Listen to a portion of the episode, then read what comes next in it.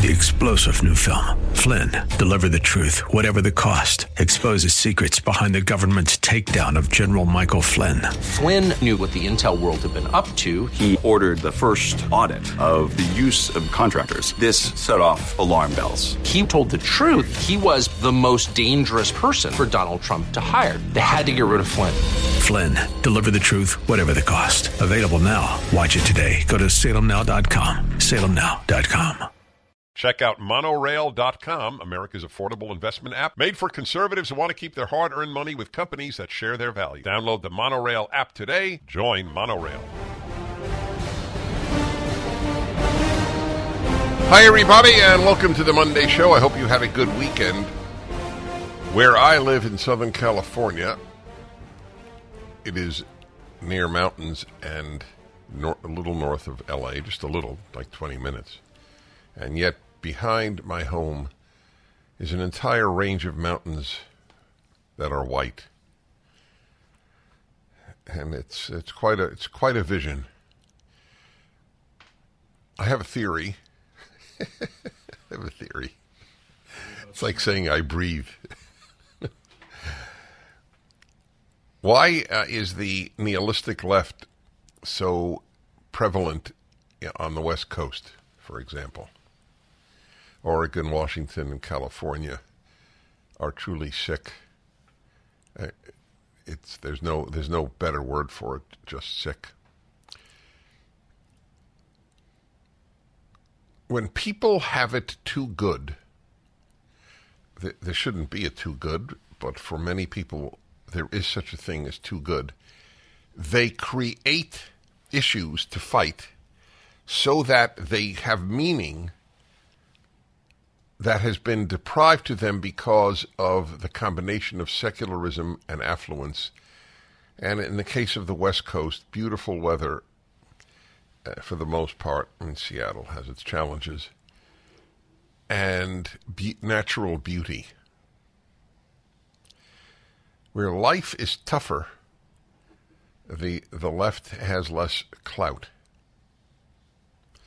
That's why there is a gigantic affluent class of destructive people. Do you know that everything the right said, I, don't mean some isolated crackpot voices, but everything conservatives said during COVID, for which we were attacked mercilessly, which only proved to me the moral state and the intellectual state of, of the left, we were right. We said it uh, was overwhelmingly likely that COVID started in a Chinese lab, and now the Department of Energy has essentially said that that is exactly what happened. We said that the lockdowns were uh, immoral, destructive, unscience based. We were right on that. We said that the masks were on the same moral level as the Islamic veil and should be dispensed with. Do you know that I walked through airports? I remember this because this, I must admit, I'm a very strong guy, but I admit it was not easy in the beginning. I was the only one I could see. For example, at LAX, Los Angeles International Airport, and I fly a great deal, as many listeners know, the only one at times of thousands of people who was not wearing a mask. I put it on in order to enter the airplane. You couldn't enter the airplane if you didn't. But I I knew that it was a farce and it was all it did was damage, just like the lockdowns, just like the lie about the origins of the Wuhan flu, which is what it should have been called, just like other flus were named after where they began. I assure you, if the flu, excuse me, if the virus had started in Oklahoma, it would have been known as the Oklahoma virus. But uh, the left found it intolerable that a Chinese city would be the origin. It was a fluke. It went from bats. Remember that? The bat story? Bats bats did it. and what? What was the other animal? Pangolin. What's a pangolin? Does anybody here know what a pangolin is? Have you ever met one? Uh, you know, you talk like uh, uh, pangolins are part of your life. We were right on everything, and the data will start to come in about uh, what happened on January 6th. Did, in fact, FBI agents or any other federal agents take part in January 6th? I don't know. I'm not saying they did, but for the first time, I'm asking the question publicly. How did the gigantic door get opened? Can't open it from the outside. So it had to be opened from the inside, to the best of my knowledge, and I've done a fair amount of reading on this. The gigantic, what's known as the Columbus door. What what the left is doing to this country is destroying it. It's as simple as that. And if you vote for the Democratic Party, you are participating in, in the destruction of the country and the consequences to your children and grandchildren. So I should probably give you an example of what the left has done to the country. This is from USA Today. Gen Z, well, the one they're they're born when in the uh, 90s. What, what is Gen Z or 2000? That's wait. So what are millennials? Millennials are like 30. Let's see, maybe this. So this is, uh, I guess, 25 and under? Yeah. A total of 7.2% of U.S. adults identify as LGBTQ, and younger generations, particularly those 25 and under, are driving the numbers, according to a poll released Wednesday.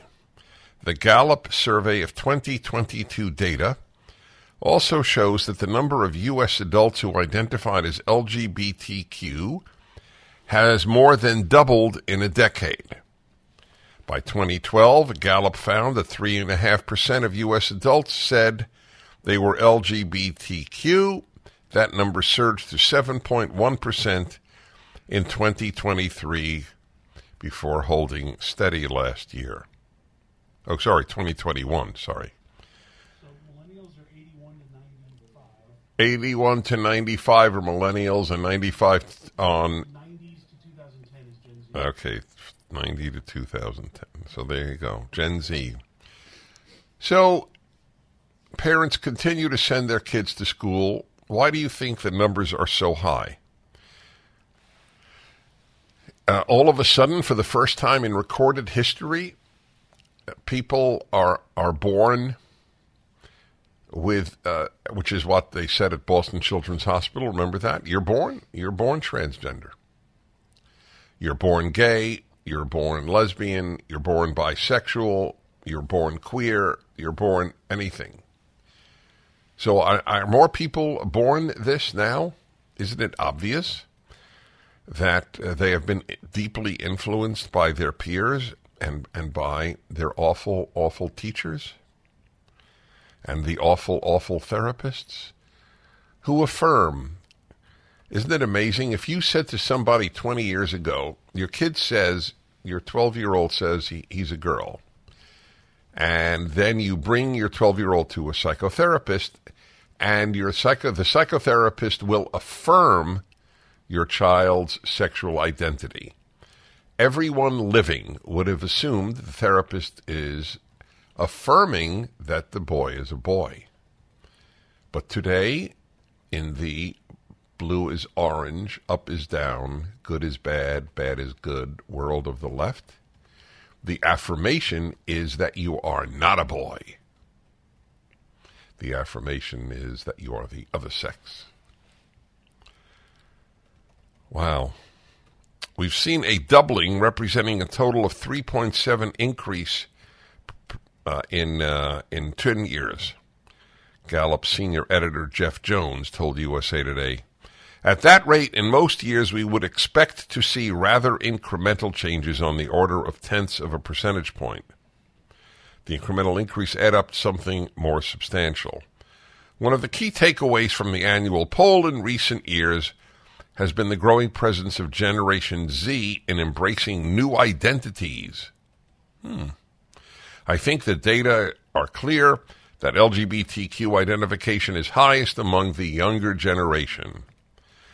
Okay, so therefore, my friends, please understand the chances are quite good. I I read to you what a friend of mine, whose kid goes to an LAUSD school, said. Half the girls in his class identify as gay, as lesbians. Hmm. That's not atypical in a big city public school. Now, this guy is a deeply uh, religious Jew and is confident in his kid remaining a boy and keeping his values intact. But most parents can't be so sure.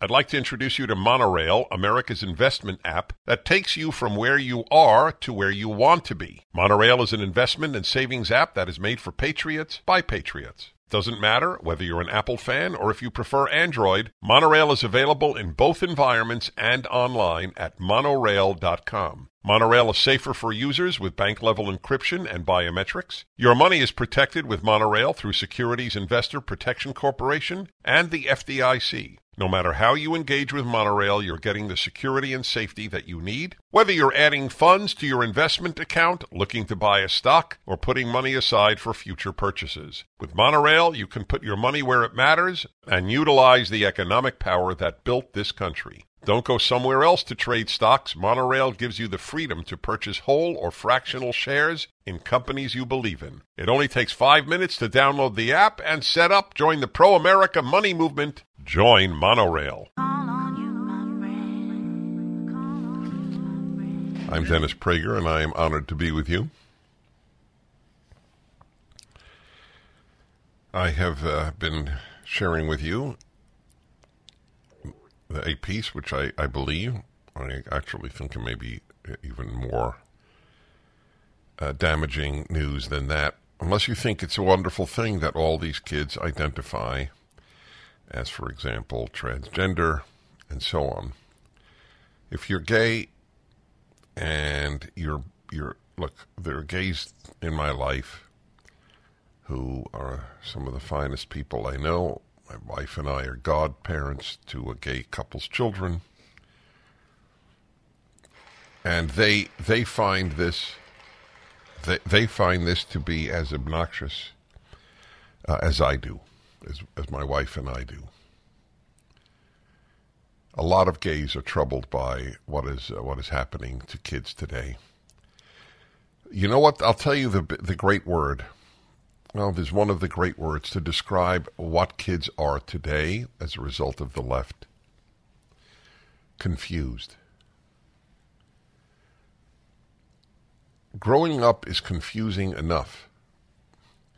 But to have the adults in your life confuse you, you may you may not be a boy, you may not be a girl, you don't know for sure uh, you may be gay, you may be bi, you don't know for sure. So question all of this. The power of society. Look, how did Greek society get men who could afford it to own basically boys for sex? Basically heterosexual men hard for me to understand as a heterosexual, but it was the case. And not only in Greece, but in many other societies in Afghanistan today, as we have found out about all the young boys who were used as sex toys by men. Culture has an enormous impact on how people express themselves. The Judeo Christian culture did a spectacular job in channeling the wild human sex drive into monogamous marriage. I, I am a man. I seek to marry a woman, bond with her. As it says in Genesis, it starts very early. Al kain ya'azav ish et aviv v'imo, and therefore a man shall leave his father and mother v'davak b'ishto, and he shall cling to his wife or to his woman. And by the way, notice it doesn't say to his women, even though polyg- polygamy was illegal. The Old Testament did not like it.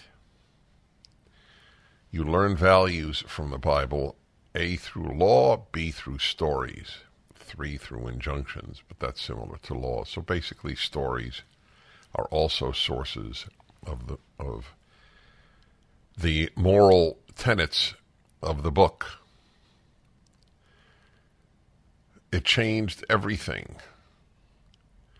Taking the wild male sex drive and channeling it into marriage to one woman was one of the extraordinary achievements of the Judeo Christian world.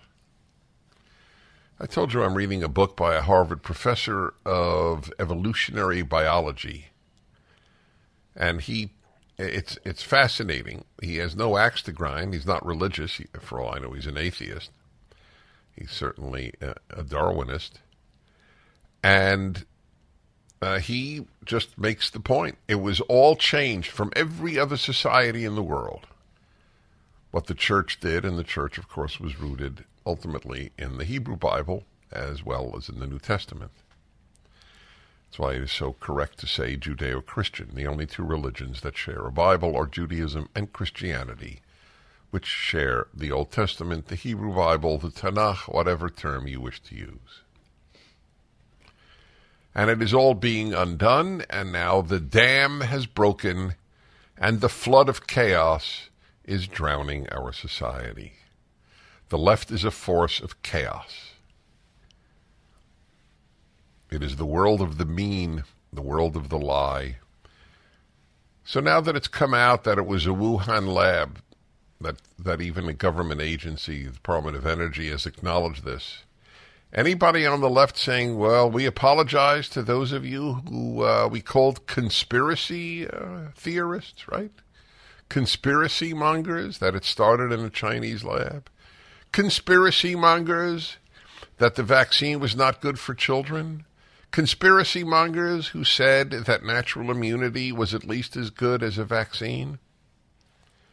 Conspiracy mongers who were against lockdowns and masks we were right on every issue. That's why I went right.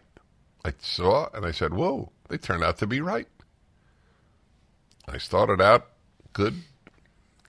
New York, Columbia University, liberal, never a leftist. I hated the left from the day I could read. People who slaughtered 100 million people and who enslaved a billion others and I'm going to have sympathy for that crowd? Whew. But people do. The sympathy is so deep that Stanford University is becoming like a communist society. Stanford University's, this is the, uh, I want you to know it's National Review, which is moderate, and I don't say that at all as a, uh, as a negative. Please understand that. I've written for them many times, and I enjoy their website immensely. But they these these are not what I often call flamethrowers. Stanford University's pernicious snitching apparatus. That's right. They will actually pay you to snitch. And of course, you remain anonymous. If, there, if you know of a student or teacher who has any bias, Stanford is becoming a bad place.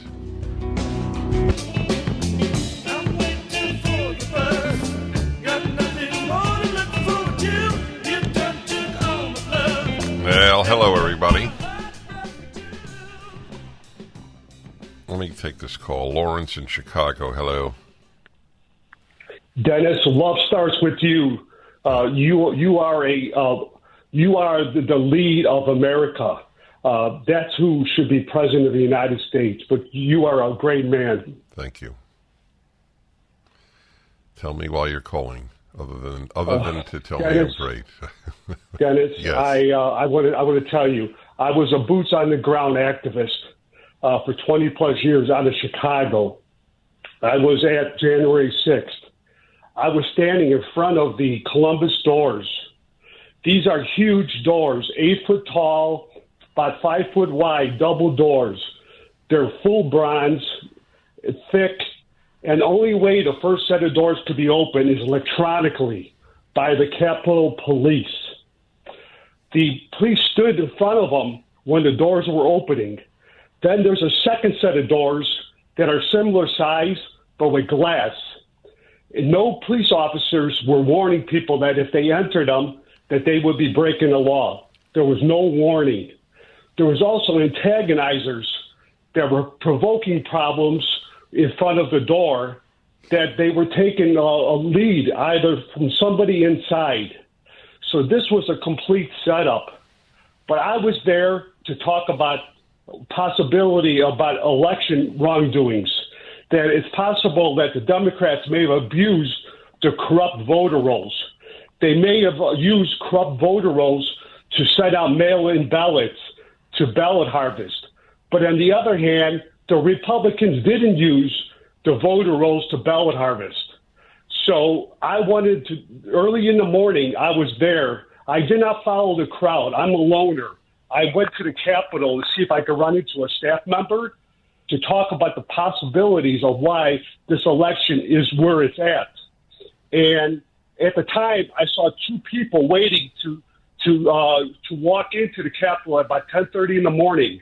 So that told me that the Capitol was open to the public, that they were there to monitor. So at 10 o'clock, 10:30, NPR and a couple other journalists approached me and asked me what conversations I had with those people, and I says, "Well, I'm just here advocating for election integrity." And NPR put me in the article that is if they talked to me at 2:30 in the afternoon. They forgot to mention that I was there at 10:30 in the morning, peaceful, nonviolent, no problems. It was a ghost town, hardly no police officers around. I also showed my ID to show them my, you know, Lawrence Liggett from Chicago, a well-known activist. So the uh, FBI knew of me on January 6th. They waited 11 months. Uh, they, they, they made my life hell for 11 months, treating me like a domestic uh, terrorist. Uh, police pulled me over every time I drove out of the city. Uh, they would not let me fly.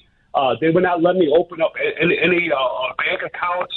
And in December 1st, uh, early in the morning, they battered down my door with a SWAT team traumatized me, re-traumatized me. Uh, it was it's awful, Dennis. What's going on with It- it- is 6th. that is correct. Uh, that's why I took your call a year ago, or certainly, well, maybe even a year ago. I don't know. I, I would have heard this, and I, I I wouldn't have dismissed it, but I I would have been agnostic. I don't know what I would have been, but now I can tell you. the United States of America has become a, repressive regime. Words I never imagined that I would utter. It has changed my view of so much. My core values are, are reaffirmed entirely, entirely. American values, combination of Judeo Christian values and the love of liberty and so much else. I have a whole book on that. It's more relevant today than when I wrote it. Still the best hope why American values need to triumph. Boy, they need to triumph in America. And they did, and they made the best country that ever existed with all its flaws. But we now have political prisoners in the United States. We have the use of police and FBI to oppress, to oppress, to persecute American citizens who differ with the Democratic Party.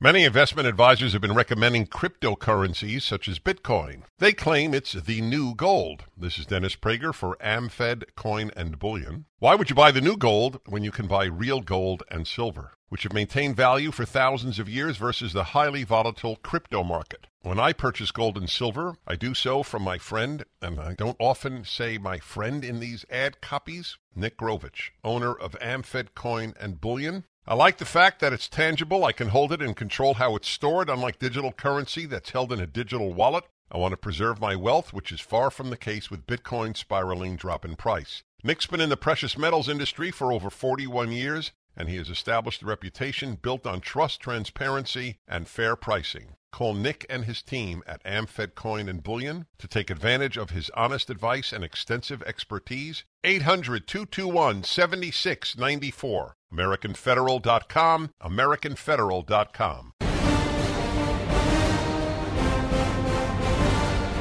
Hello, everybody. Hope you had a good weekend. And blessed to say I did. I began the show by noting that the government now, at least the Department, what is it, of Energy, Yeah. has acknowledged that the COVID virus originated in a, in the Wuhan lab. So you can thank Chinese scientists for the million or so deaths in the world from COVID and the uh, horrific use of COVID to control societies and ruin kids' lives, ruin businesses, ruin the social lives. I'll get to that too. The crisis of young people. There is no time in American history where being a young person was more difficult or was equally difficult as today, and I'm including the Depression and World War II. The confusion sown in the lives of young people by confused adults called leftists. There will be uh, perhaps permanent scars in their confused lives. When the adults in your life are a-holes, uh, you have a, a troubled youth. Most of the adults in the uh, in- in academia, starting in elementary school, most, not all, are fools. And that's where all bad things begin with fools. Wisdom is the root of goodness, and wisdom has been destroyed by the left.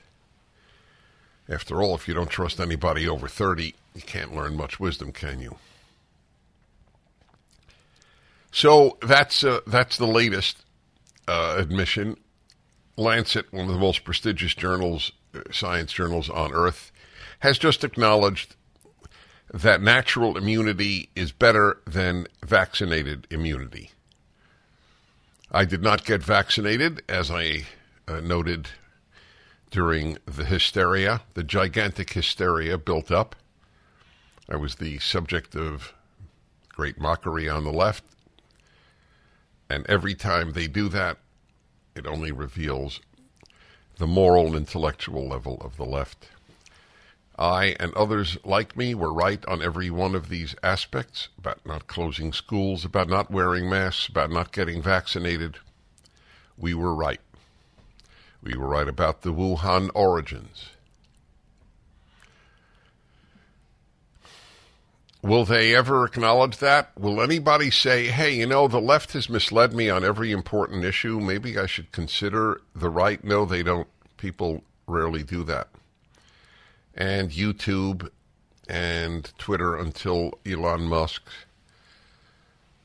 and Facebook did have done the, their utmost to make sure that people are not in any way exposed to non-left ideas.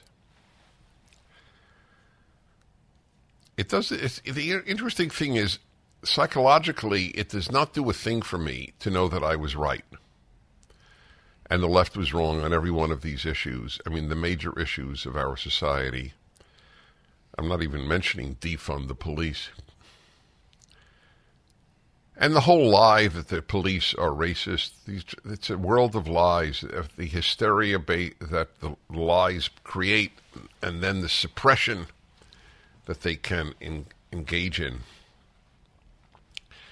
Los Angeles has announced, and it's, it's pseudo Marxist mayor, that uh, if you are a policeman and you are a member of a right wing group, that you will be dismissed. So now ideology will be a factor.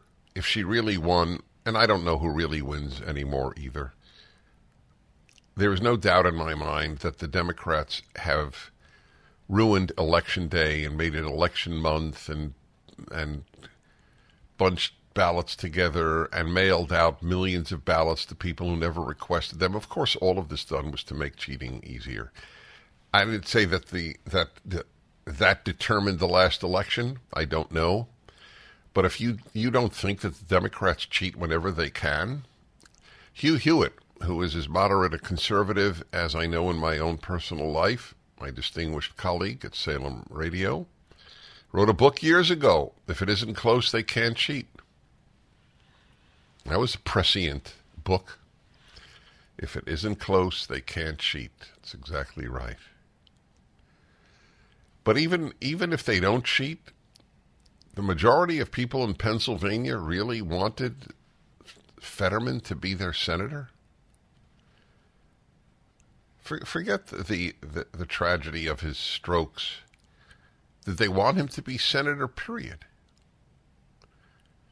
The the majority of Pennsylvanians are in sync with his values.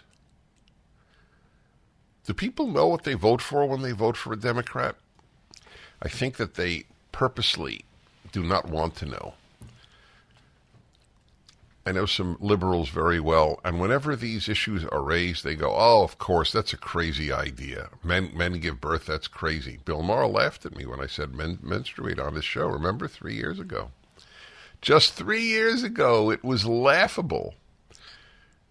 Nobody says men menstruate, and now if you don't say men menstruate, you're a transphobe. Yes, we were right on all these issues. There's a, there are a few doctors who called me regularly to tell me how wrong I am, and that doctors who disagreed were uh, what's the word for a fake doctor? There is a special word. Quack. Quack. Yeah, that's it. They were quacks. uh, no, when the great late great, he was a great human being, Dr. V- Victor Zelenko, Vladimir Zelenko, a Chabad Orthodox Jew uh, family uh, in family medicine in Brooklyn, New York. I spoke to him at the height of the epidemic in the in the early days. He said, "Dennis, I'm I'm I'm curing patients." The country needs to know about hydroxychloroquine and zinc. They're not dying. My patients, if they come to me early enough, they don't die, whatever their age. And I thought, is this man lying to me? Is he looking for money? No, I don't think he's lying to me. And I, I admit, by the way, that as I feel with a, a number of religious people, they're less likely to lie on such subjects. If I had a doctor who was an evangelical Christian and he called in and said, Dennis, I'm, I'm curing patients with hydroxychloroquine and zinc if they come in at an early stage of COVID. I would have thought, do I believe him or do I believe the American Medical Association, which lies because it's been taken over by the left? So I believe them. I, they turned out, I believe, to be true. And we still don't have the proof in the sense of having randomized blind testing. But I took it. I took ivermectin and I took hydroxychloroquine and zinc. I'm not young. I had, I had COVID twice. I have pretty robust antibodies now. I didn't wear a mask at airports. It's a very strange feeling to be the only person doing something among thousands of people. It's funny. Some leftist took a picture of me at at uh, Los Angeles airport. I wish I, c- I could find that picture, and of course mocked me. Look, look, the only one not wearing a mask, Dennis Prager. It's a badge of honor in my uh, in my life. Badge of honor. If you're not prepared to be alone, at least in some situations, you you cannot do good on this planet. Overwhelmingly, the herd does bad. Roseanne Coulter put it a long time ago, the mob.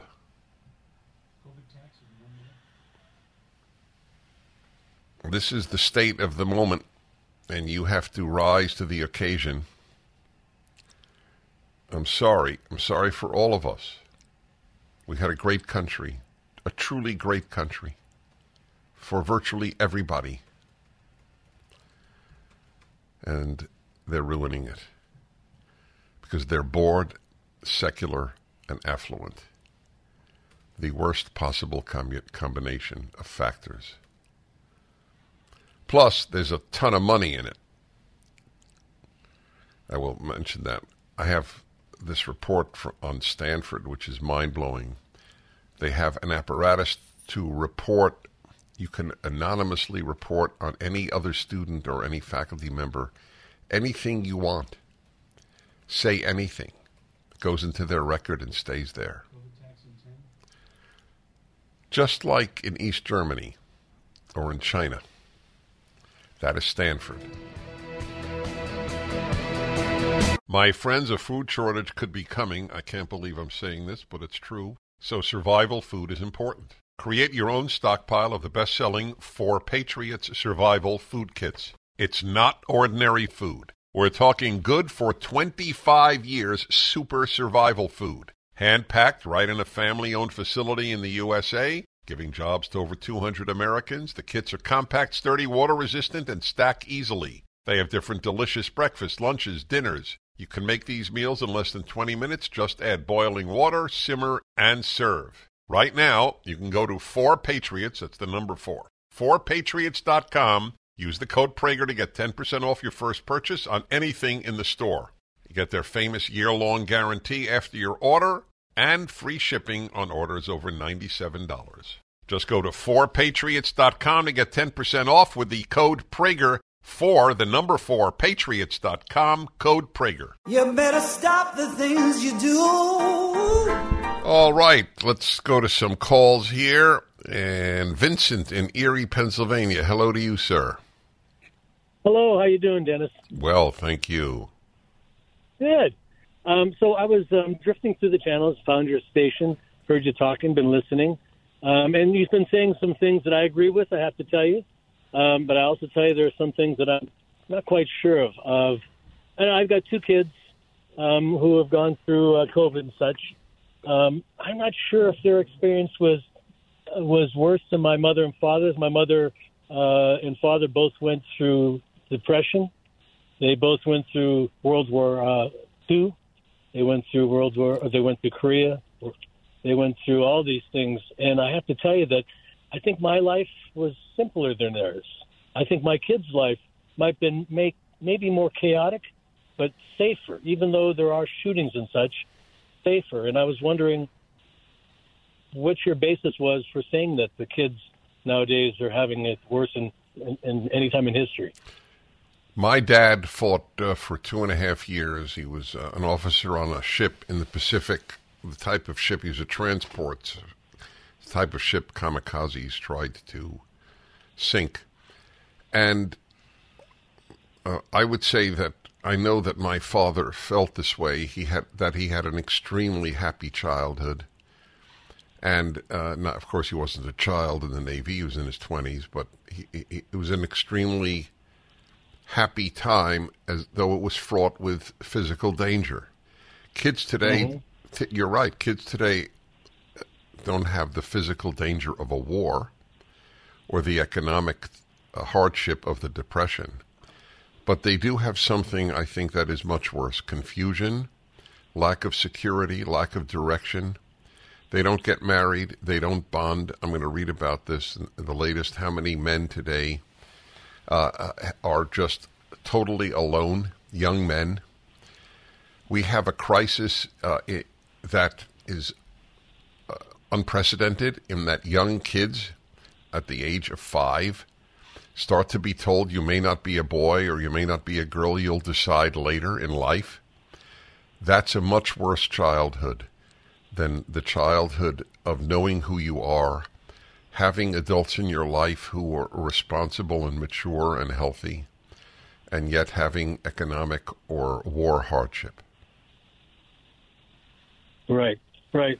Well, um, and, and, and, and again, uh, the things that you say are true, and I understand. Um, but I, I guess the problem that I see is that um, oh, I've been listening for quite a while, um, and um, and a lot of things that you say are are things that divide us.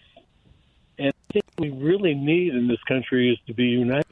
Um, I, well, I, no, I, I, listen. I, I I would love everybody united behind the American values in God we trust, e pluribus unum, and liberty. I would love that, but I don't live in a make believe world. This country is is as divided, if not more, than it was in the Civil War. And during the Civil War, had I lived, I hope I would have said, we have to destroy slavery. That's how I feel about the left. You, you would have said yes. We should destroy slavery. Correct. That's I said. I hope I would. I, I can't. I can't how could I know what I would for sure? I hope I would. But I'm living now, and I know today's equivalent of enslavement comes from the left, just as it has Well, for sure- mo- most people in the 20th century. Right. I'm not sure if it comes from left or right. Um, I'm not going to um, get Okay. into. Uh, all right. All right. Fair enough. But- All right. Listen. Thank you for calling. I, I, I appreciate it very much. To be not sure whether it comes from the left or the right, how could it come from the right? Conservatives want smaller government. By definition, we don't want to control your life. You you could say all you like about conservatives, but the the argument that we want to control your life when we want to pass fewer laws and we want to have much less censorship and we want much smaller government, how do you oppress people with a small government? That was the dream of the founders. They knew how easily people could drift into tyranny. And we are. The tyranny comes from the left. Where's the tyranny from the right in the United States? The vast majority of tyrannies of the 20th century, the most the bloody century in human history, were from the left. Communists killed 100 million non combatants. How many people did right wing regimes kill? You have the Nazis, if indeed they're right wing. I'm, I'm not going to get into that debate. Even if you call them right wing. Everything other than the Nazis, every genocide was communist. And people have learned nothing. Nothing. It's, it's staggering. Part of the reason they learn nothing is because they're taught nothing. Schools produce ignoramuses. Kids can't even read cursive. When I sign my book to a kid at a speech, I ask them, "Can you read? Can you read cursive?" Half the time, they say no. Let alone write it. You think they know about Pol Pot? You think they know about Mao? You think they know about Stalin? You think they know about uh, the uh, the the mass starvation induced by Stalin, the mass murder of, of Ukrainians? They, they, they- do you think you think they know any of this? Think they know the Russian invasion of Afghanistan that killed a million Afghans? Ninety nine percent of Americans don't know it, including people with PhDs in history. The induced ignorance of the left. By the way, we really to com- combat it at PragerU. We put out a video a week of five minutes just to teach. There's a video on every president. Didn't it just start now, by the way? Didn't it go up? When did it go up? Last week? The first 10. The first 10 presidents, right? When did it go up? Last week. It's a great way to learn. By the way, the best way to learn history is through biography. You'll be mesmerized by these videos. None of this is taught in, in schools. I don't know what they're taught. They're taught that America is racist. That's what they're taught. and that gender is non binary. Just when you thought it couldn't get any better, Mike Lindell with My Pillow is launching the My Pillow 2.0. When Mike invented My Pillow, it had everything you could ever want in a pillow. Now, nearly 20 years later, he discovered a new technology that makes it even better. The My Pillow 2.0 has the patented adjustable fill of the original My Pillow, and now with a brand new fabric that is made with a temperature regulating thread. The My Pillow 2.0 is the softest, smoothest, and coolest pillow you'll ever own. For my listeners, the My Pillow 2.0 is buy one get one free offer with promo code Prager.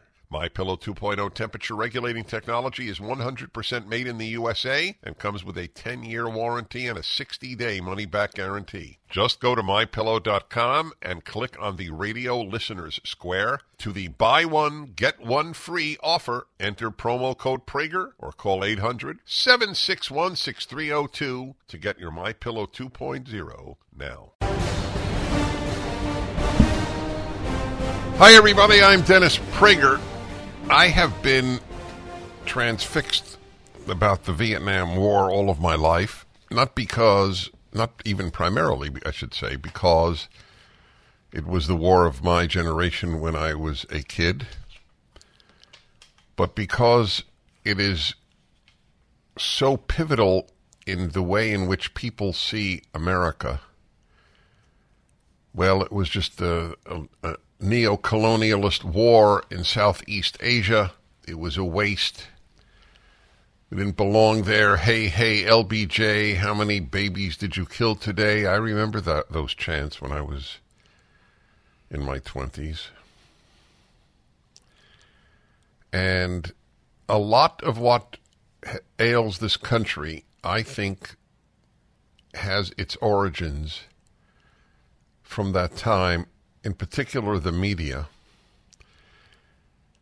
So, whom do you read to find out what really happened?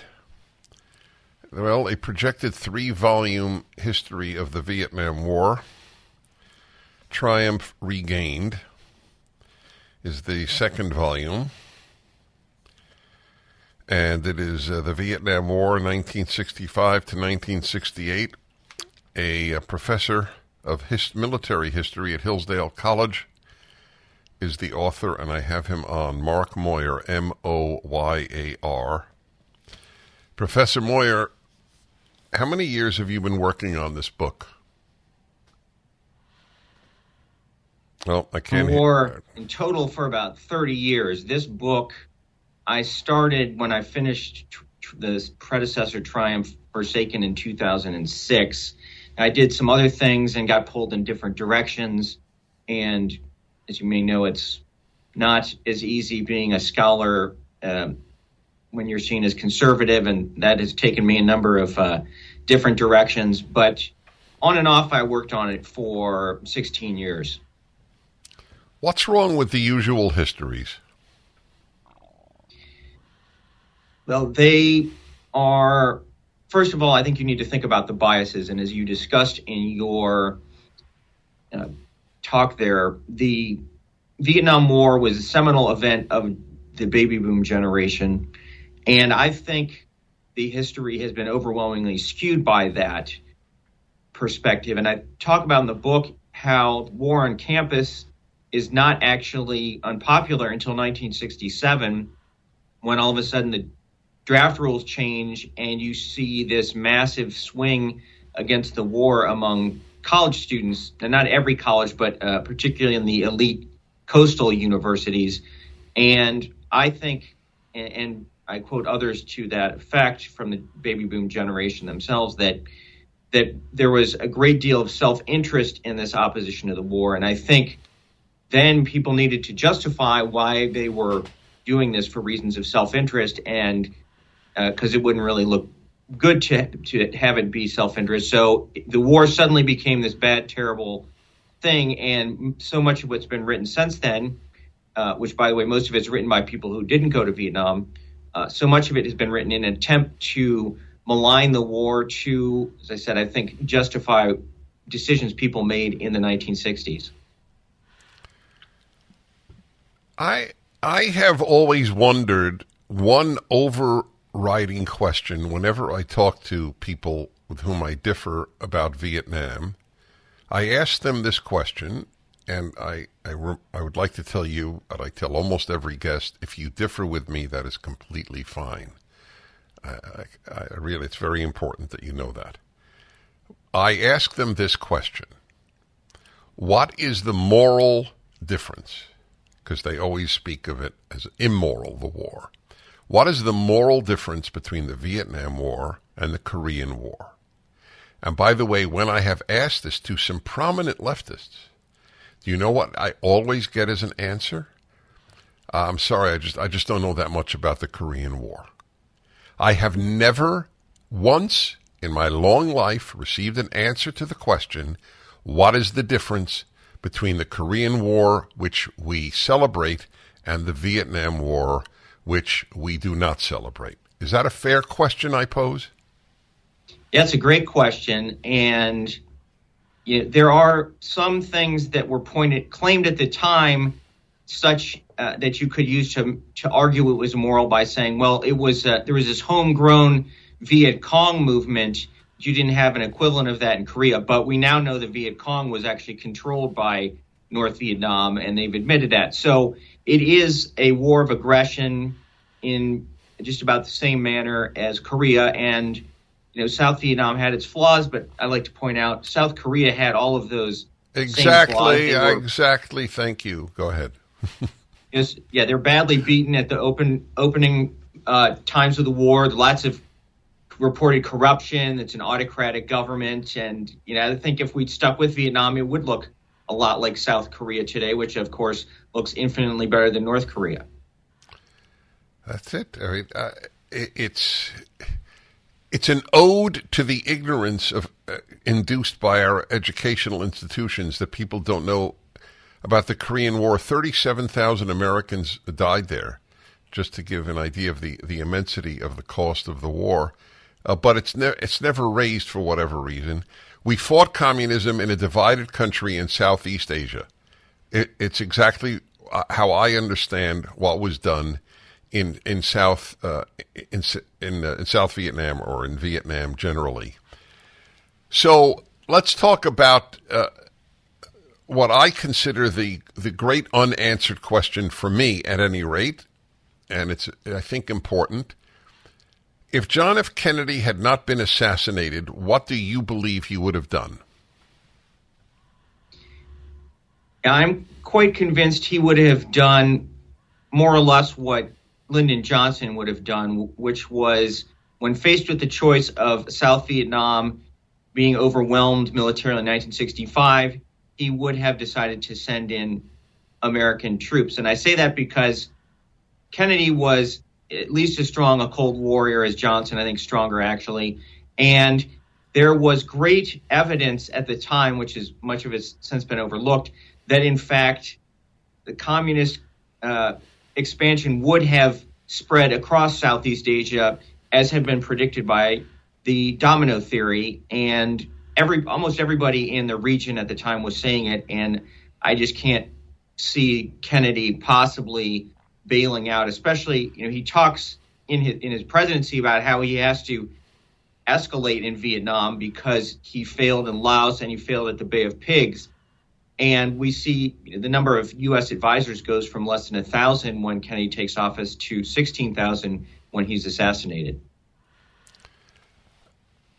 There are those who say that uh, he wanted to to get out of Vietnam, and uh, even go so far as to say that in some way the CIA and those who wanted to stay in Vietnam had something to do with his assassination. Have you ever looked into that? The uh, I have not uh, taken a serious look. You know, I'm not convinced there was. You know, I haven't seen enough evidence to support any sort of theory. I mean, the the Oliver Stone theory, which has got the most publicity, in which you have the uh, you know the military collaborating, and I think is is utter nonsense. And there's a whole fiction around the Kennedy withdrawal um, uh, thesis that is based on a few documents that mention how there was discussion of the United States maybe reducing its troops in the future, but that was in the context of the war, a war that was actually going pretty well in 1963, and pulling troops out because they were no longer needed. There was never any discussion with Kennedy and others, and and those around him have said this clearly. They never contemplated uh, pulling out. But you know, they also this happened. His assassination is right after the assassination of President Ngo Dinh Diem of South Vietnam, who Kennedy helped uh, get assassinated, and and it's that event that will send South Vietnam in a real downward spiral. But that at the time of his assassination, it wasn't clear that South Vietnam was about to unravel so badly. You hold that the Diem assassination was a, if not the, turning point. Is that correct? It was certainly the worst mistake the United States made, and we've made a number of others, and they continue throughout the war, unfortunately. But if you had to look at one event, I think that's probably the single biggest because the South Vietnamese were actually fighting pretty well. You didn't have any need for U.S. combat troops. Uh, and as soon as he's assassinated, then you have this revolving door government where they keep purging people. Mm-hmm. And so the competence of the military and government go way down. And then this also encourages Hanoi to to send entire North Vietnamese army units into South Vietnam. The book is Triumph Regained, Volume 2 of the Vietnam War. Mark Moyar, M O Y A R, Professor of Military History at Hillsdale College. Major review of the book from a major man, Victor Davis Hanson, in American Greatness, that has just been uh, published just today, in fact. It's an important work, and I think it's important for Americans to know this history. The book is up at DennisPrager.com. This is a red alert for hardworking Americans who are tired of seeing their freedoms and savings threatened by the globalist agenda. Wealth Protection Research is on a mission to find whistleblowers who are exposing the schemes that threaten your financial security. We're talking about real patriotic financial warriors like Jim Rickards and Porter Stansberry. They're not afraid to tell it like it is, exposing how the system is rigged against you. Text ideas to 76626 to find out more. With the 2024 elections storming our way, your IRA and your 401k appear to be in the crosshairs. That's why we've compiled our three favorite ideas from freethinkers. Don't wait for a knock on your door telling you it's too late. Get this critical report. Text ideas to 76626. The fight for your financial freedom is on. Text ideas to 76626 now for your free report. That's ideas to 76626. Standard text and data rates may apply. My guest is a professor of military history, writing a truly important three volume history of the Vietnam War. Volume 2, the 1965 to 1968, titled Triumph Regained, just published. Moyar is M O Y A R. His book is up at DennisPrager.com. Read the review in American Greatness by Victor Davis Hanson. Uh, I have an extracurricular question for you uh, which uh, you won't expect. but I'm I'm annoyed, and I want you to be annoyed. Why is there no audible version of your book? That's a good question. Uh, I think with these things, they wait to see how well they will do sometimes, and so if uh, enough people get interested, then we will get the Audible book going. So uh, I'd be delighted if we can get it out mm. in uh, in Audible version. I love your publisher Encounter, but I would not publish with any publisher who didn't put an Audible out with my book on the first day. And mine, mine Regnery does. And uh, I, I, they, they seem to be oblivious to the fact that so many people are now listening to books.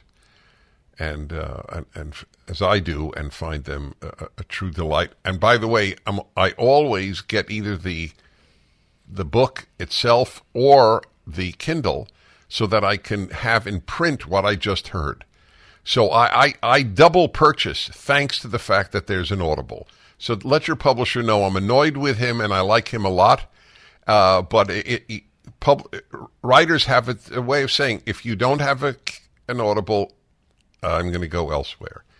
So I obviously have thoughts on that, and I wanted to share them with you because I want your book to be so widely read.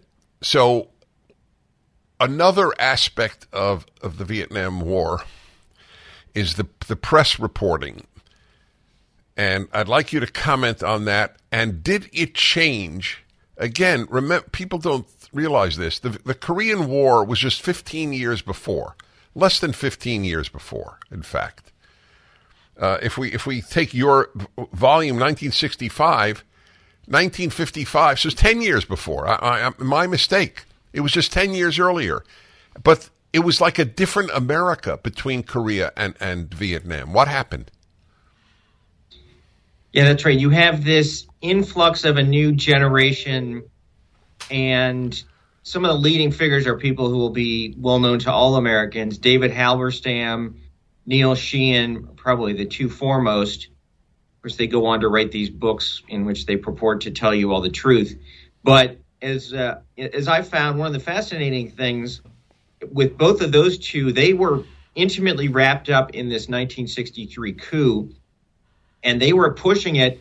You know, and later on, they give you the impression that they were these sages who knew all along that the Vietnam enterprise was doomed, but in, in reality, they were actually supporting the war in 1963. But what they were saying was, well, this Diem guy is autocratic and he has some corrupt people in his family. So if we just get rid of him, things are going to get so much better and we'll easily defeat these nefarious communists. Uh, but then when the coup goes ahead and the things don't go well, inst- instead they go the opposite direction, then they start rewriting all the history of that period.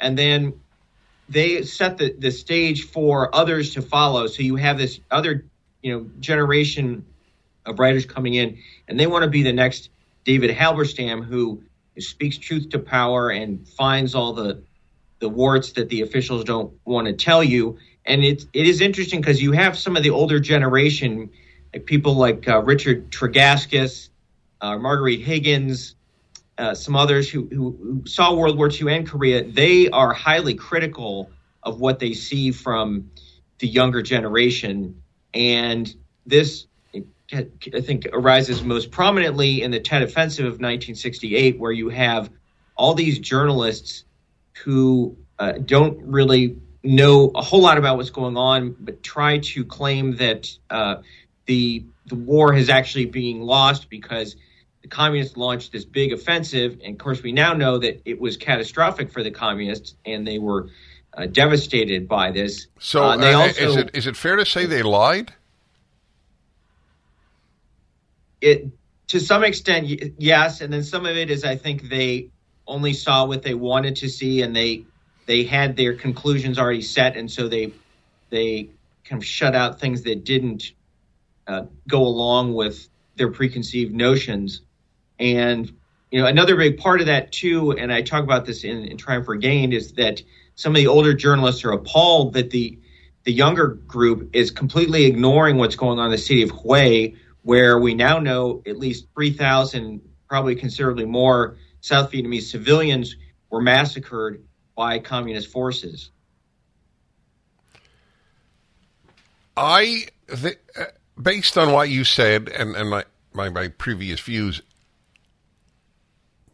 people want to know when the the the decline of this country uh, began.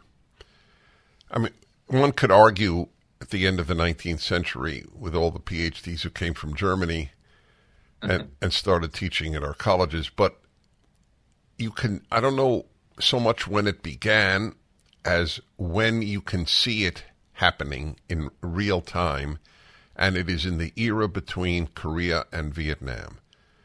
What you just described, the reporting of the Korean War versus the reporting of the Vietnam War.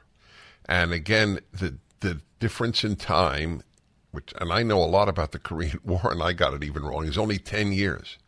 It, it, it's even less, actually, eight years if you go to 63. Uh, it's nothing. It, and, and yet, the, the people who reported on the war thought well of America in, in, in, in, the 50s, and then in the 60s, they didn't That is dramatic. America was a savior in the 50s and a criminal in the 60s. The book is Triumph Regained, the second volume by Professor Mark Moyar, M O Y A R. The book is up at DennisPrager.com. The Dennis Prager Show. All right, folks. Final segment, unfortunately, because I am riveted. Mark Moyar, professor of military history at Hillsdale College, the second of his three volumes on the Vietnam War, Triumph Regained, the Vietnam War 65 to 68. Ne- next question.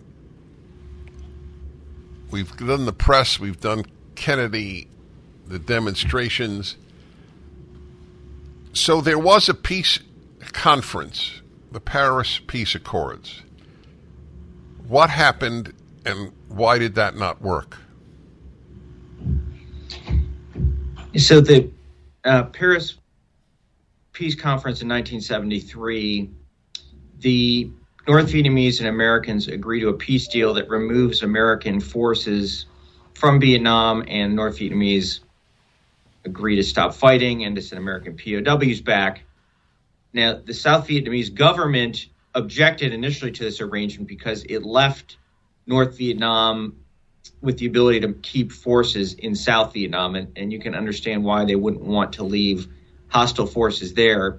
President Nixon convinces them to go along by promising that he will intervene with overwhelming power if the North Vietnamese try another offensive. And the North Vietnamese had tried a big offensive the previous year, 1972 and they had been slaughtered. 14 North Vietnamese Army divisions had attacked, and American air power helped, but the South Vietnamese also fought well. So it seemed uh, plausible that the U.S. could ensure South Vietnam's continued safety. But as we know, Nixon gets impeached, and he's never able to live up to that promise. And so when the North Vietnamese invade in 1975, the United States sits by and lets it happen.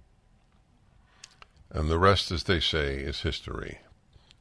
Well, we'll cover that with the next your next volume. What's uh, on a totally separate issue? My producer tells me that uh, you have some opinions on Ukraine. Can you share them with me? Yes. Well, Ukraine, for one thing, I think it's harder to make the case as to why this is vital to American interests. I think a case can be made, but um, President Biden, I think, certainly hasn't made that case to the American people, which is also something you saw in Vietnam, which Lyndon Johnson doesn't really make much of an effort to sell Vietnam to the American people. But in Vietnam, as I argue, you're you're dealing with two real superpowers, China and Soviet Union, are backing North Vietnam and there's great evidence that without uh, Vietnam, the rest of Asia is going to go. I think in Ukraine, Russia is not what it was, and to some extent, what we do in Ukraine can detract from what we're able to do against China. And China, I do think, is now the number one threat. And I'm, I also think it would be tough to claim that if Ukraine falls, then all of Western Europe is going to fall. I think you certainly Poland is not going to throw in the towel if Ukraine gives in. Now, I do think Ukraine has the moral high ground here, and they have been attacked, and uh, the Russians have done some unconscionable things towards them. I hope that we can get the war ended sooner rather than later, because I think it won't be uh, in our interest for this to continue indefinitely, which may you know ultimately involve some kind of diplomatic compromise. I thank you, and I recommend your book highly. And please yell at your publisher. thank you, Dennis, for having me on. It's great to be with you, and I, I, I love uh, all you do. I didn't know that, and I'm very touched. Thank you. Triumph regained the Vietnam War 65 to 68. Mark Moyar. And we uh, we need to know about that war. I said something earlier I would like to repeat because there's so much said at any given show, in any given hour, even. People forget. you can date the American change. I don't say that this, when it began, but you can date it between the Korean War and the Vietnam War. The Korean War was correctly portrayed by the media as a fight against tyranny by a noble country called the United States of America. The same virtually exact thing happened in Vietnam. Half communist, half anti communist. We backed the anti communists, and the media, eight years later, said we were imperialists and villains. Dennis Prager here. Thanks for listening to the daily Dennis Prager podcast. To hear the entire three hours of my radio show, commercial free, every single day, become a member of Pragertopia. You'll also get access to 15 years worth of archives, as well as the daily show prep. Subscribe at pragertopia.com. Three star general Michael J. Flynn, head of the Pentagon Intelligence Agency, knew all the government's dirty secrets. He was one of the most respected generals in the military. Flynn knew what the intel world had been up to. He understood its funding. He ordered the first audit of the use of contractors. This set off alarm bells. The explosive new documentary, Flynn, Deliver the Truth, Whatever the Cost, and covers the facts behind this scandal. Flynn told the truth. He was the most dangerous person for Donald Trump to hire. I find out the worst enemy that I'm going to face in my life is right here in America. They took my assessment and they wanted me to change it. And I was like, I'm not changing it. They had to get rid of Flynn.